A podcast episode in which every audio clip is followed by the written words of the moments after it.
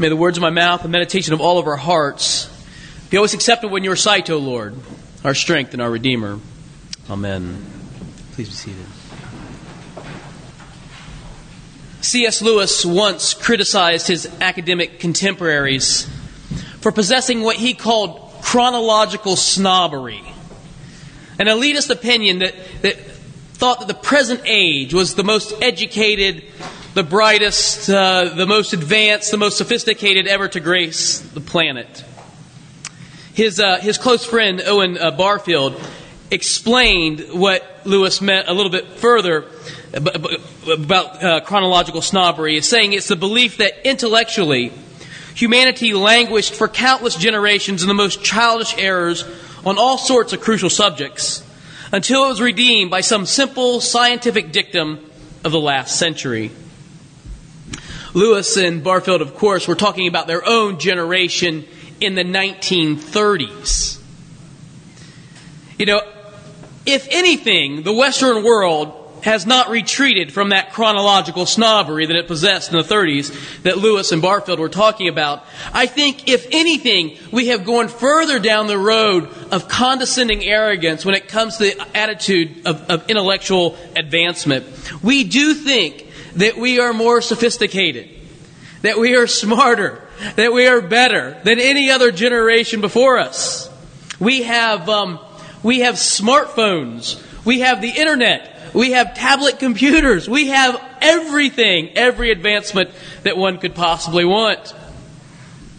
If we were comparing generations, it would be like me next to a, a superstar basketball athlete who might look down and say, Joe, you know, I'm taller, stronger, faster, more athletic frankly, better looking than you, you know? I mean, he could, it would be true. You know, it, maybe not that better looking part, but all the other parts would be true. But he wouldn't have to be so smug about it, right? I mean, that's the part.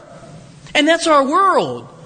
It might be that we are more knowledgeable. We have more knowledge at our fingertips than anybody in any generation prior to us. We've got it all figured out. And by all, of course, I mean all.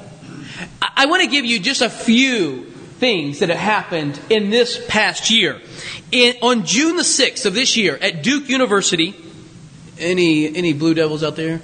Oh no, we do have a Wake Forest Demon Deacon out there. He might be a little bit worried about this one. Uh, at, at, Duke University, um, they were successfully able to implant a bioengineered blood vessel into a living patient. And they did it by developing a blood vessel using his own cells. His, and so they kind of built a construct. The, the cells were placed around it, grew itself, and then placed it back into the patient so that it wouldn't be rejected. This this techno- technological advancement is not only going to be great for heart disease and kidney disease, which blood vessels, you know, uh, bioengineered blood vessels will make a, a huge advancement in. Imagine what it's going to do for artificial organs, kidneys, hearts, all of this sort of stuff. So, uh, massive step forward just this year. Boston University, also this summer. There was a, a paper, it was published, and a discovery made that by adding a tiny bit of silver, the silver metal, to antibiotics, they were able to increase the efficiency of the antibiotic more than a thousand times its normal effectiveness a thousand times. A penicillin that is a thousand times more powerful than it was just as it by itself. By adding a tiny bit of silver that the body doesn't reject and has no other harmful side effects. If you're investing in, in precious metals, let me suggest that you move from gold to silver. I think there's going to be a rush sometime soon. One more. University of Minnesota this year developed a flying remote control robot which by itself, not such a big deal. But this remote control flying robot is operated by a little cap that you can put on the operator's head. No invasive instruments, just placed on the head, and you think it, and it moves. How cool is that? Golden Gophers, all right, well done. A Big Ten school. I mean, think about these advancements. Robots and blood vessels and, and silver and antibodies. I mean, these are just the tip of the iceberg and just this year. Genera- generationally speaking, this generation really is the athletic uh, superstar, right? I mean, taller, stronger, smarter, better looking than all other generations prior to it. Tom Brokaw said that the generation that won World War II, the, um, the Great Depression generation, survived the Depression, won the Second World War. He called that generation the greatest generation of Americans ever. And it's easy to see why he said that. But if you're from that generation, answer just an honest question in your mind. Don't gotta speak it out loud. How difficult is it to operate a cell phone? Right? I mean, if you have, you probably hand it to your 12 year old granddaughter, right? And here, fix this for me. I, don't have any idea what's going on. Find an eight year old, they, they know what's happening. But we can push back again on that generation as well, right? Uh, I, I have, um, I had this little experiment I used to run when I was a university prof. I take these uh, freshmen, I always get this, this class of freshmen, it'd be about 50 or 60 of them in a class. And I would say to them, I need you to raise your hand if you can recite from memory right now three phone numbers that are in your contact list in your telephone right now. If you know by memory three phone numbers, raise your hand. Okay. If you were 20 something and in my freshman class for four years in a row, zero. Not a single student knew more than three phone numbers by memory. They didn't know their mother's phone number. You know, they, they didn't know grandma's phone number. Some of them, I don't think, even knew their own phone numbers. You know, it was, it, why? Because something else remembers it for us.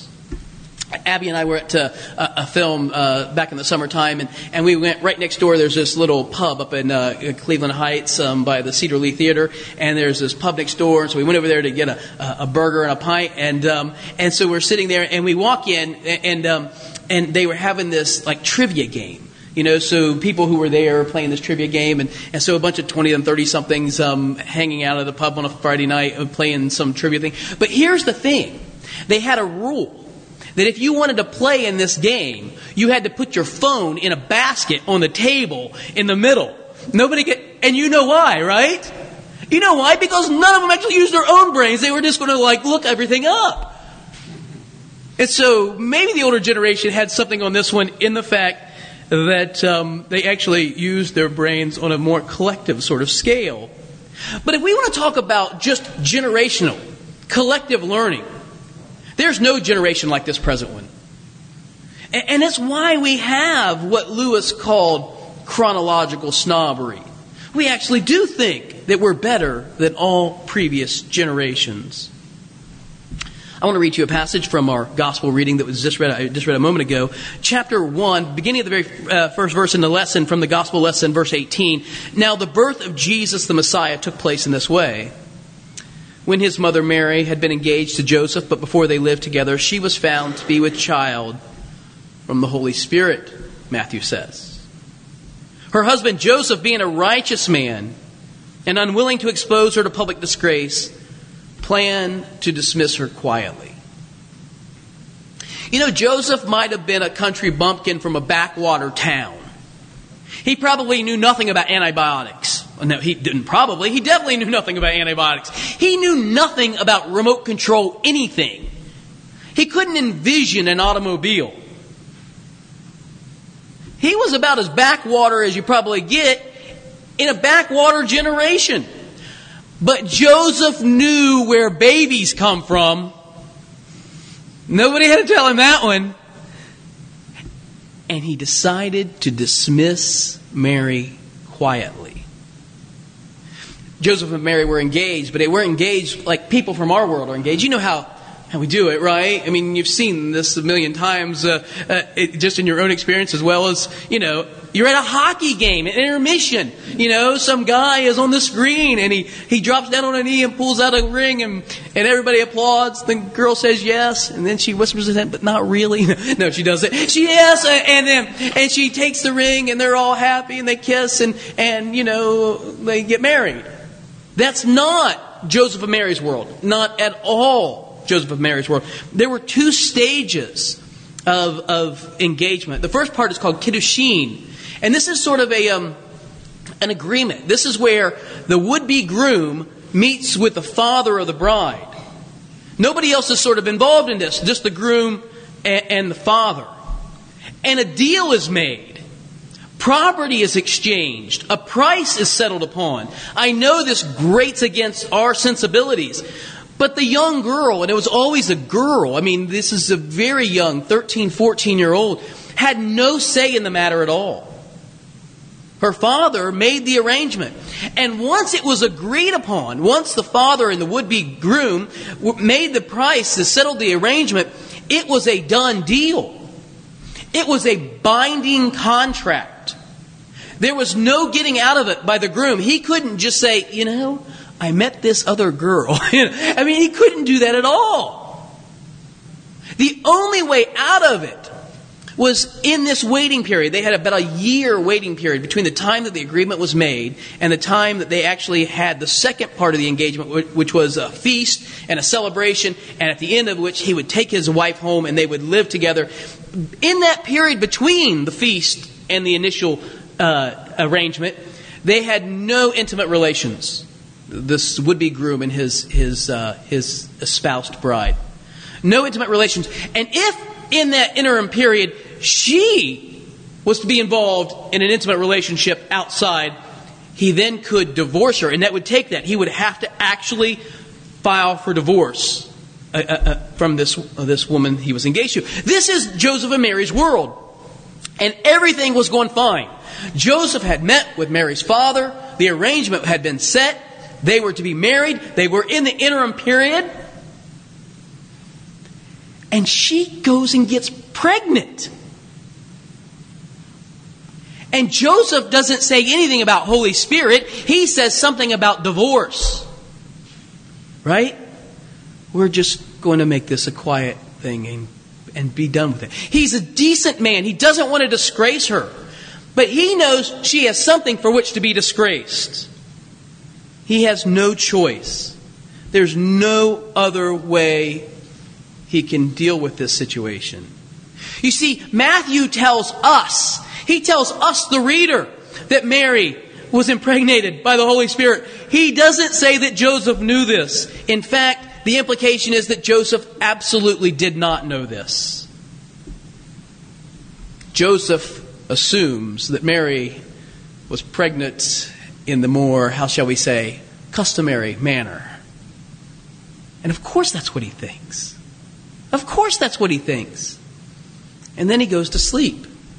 And he has a dream. Chapter 1, verse 20. But when he had considered this, that is, divorcing Mary, behold, an angel of the Lord appeared to him in a dream, saying, Joseph, son of David, do not be afraid to take Mary as your wife, for that which is conceived in her is of the Holy Spirit. I wonder what most of us would have done if we had woken from that dream. If we had been in Joseph's place and woken up from that dream, I imagine most of us would say to ourselves, maybe even out loud, I frequently talk to myself.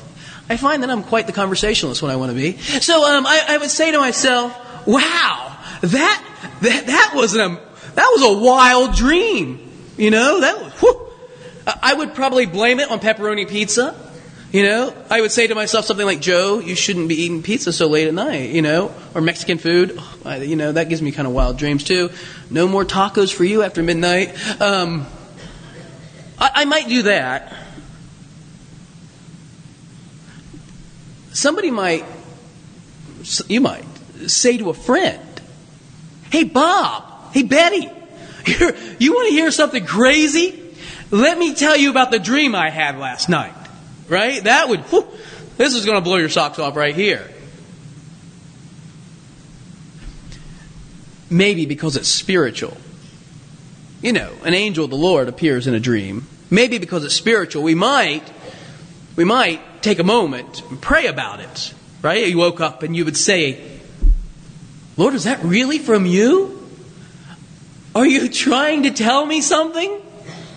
Duh, right? Uh, you had a dream. Uh, but we would say that, right? Listen to me. I know this is true. We would all be suspicious. At best. If you're in Joseph's situation today and had the dream today that he had, we would all doubt. At best. I would. Don't tell me you wouldn't because I know you would. Well, really? Did this really happen? Lord, are you really saying this to me? We are products of our culture, and our culture is a culture of doubt and suspicion. I remember one time when I was I was in graduate school and we had to review this book, and I hammered it. I mean, I didn't really like it. And so I just let loose. I was firing, guns blazing when the, when the prof came in. I just told him absolutely everything I hated about the book. And by the way, on page 27, he had a semicolon. He should have put a comma. You know, everything that I could possibly think of.